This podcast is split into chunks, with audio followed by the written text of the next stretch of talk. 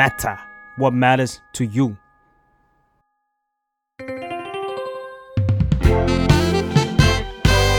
What's up Nothing much ได้สับจากข่าว ถ้ามีชาวต่างชาติมา thank you เราเนี่ย เราจะสามารถพูดอะไรได้มากกว่า you're welcome บ้างนะคะ วันนี้ ไมค์ก็เลยอยากจะมาสอนวิธีการต่างๆ ในการรับคำขอบคุณจากชาวต่างชาติ ที่มันมีมากกว่า you're welcome ซึ่งหมายจะลองเรียงตามความสุภาพให้นะคะอะอันแรกคือ you're welcome ไปแล้วอันนี้ทุกคนน่าจะรู้ดีกัน ถ้าสมมติว่าเราอยากจะเน้นว่าเรายินดีมากๆ เราสามารถเน้นไปเลยว่า you are very welcome แล้วก็ถ้าสมมติว่าเราใช้วิธีพิมพ์เนี่ย เราสามารถ ทำเป็น capital ใหญ่ได้เลยนะคะว่า you are very welcome ก็คือ เรายินดีมากจริง ๆ อันต่อไป the pleasure is mine the pleasure is mine คำว่า pleasure เนี่ยจริง ๆ แล้วมันก็แปลว่า ความสุขเนาะความแบบสบายใจอะไรอย่างนี้ ซึ่งการที่เราพูดว่า the pleasure is mine เนี่ยมันก็เหมือนเป็นการบอกว่าเฮ้ยมันเป็นความสุขของฉันที่ฉันได้แบบช่วยเหลือที่ฉันได้เสิร์ฟคุณอะไรอย่างนี้นะคะ ถ้าสั้นๆเนี่ยก็จะเป็น my pleasure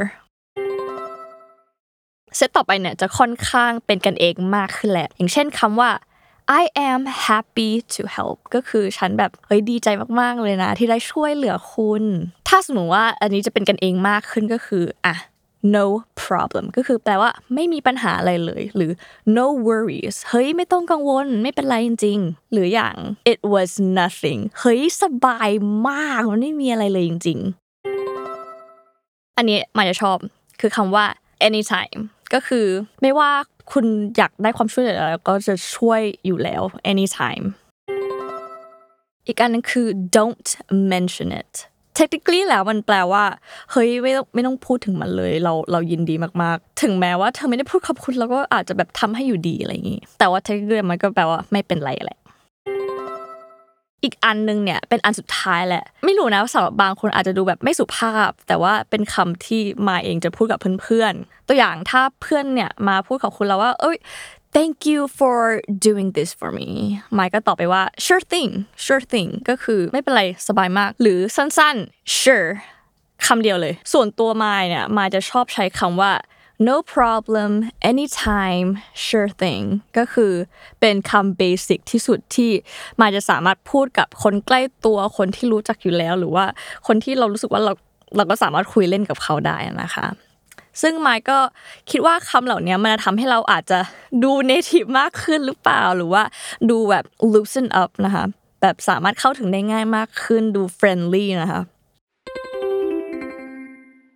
อันนี้เนี่ยไมค์ก็มองว่าอาจจะได้ใช้ถ้าเราไปต่างประเทศหรือเจอชาวต่างชาตินะคะ ก็นี่แหละก็จะเป็นคำที่เราสามารถพูดตอบรับคำว่า thank you นอกจากคำว่า you're welcome โอเคสำหรับวันนี้ก็จะประมาณนี้นะคะ สั้นๆ ได้ใจความ ถ้าใครอยากจะเรียนรู้คำศัพท์ไหนเพิ่มเติมก็สามารถพิมพ์คอมเมนต์มาได้เลยนะคะ แล้วก็สามารถติดตามรายการวัดศัพท์ได้ทุกวันอังคารในทุกช่องทางของ Matter Podcast ค่ะ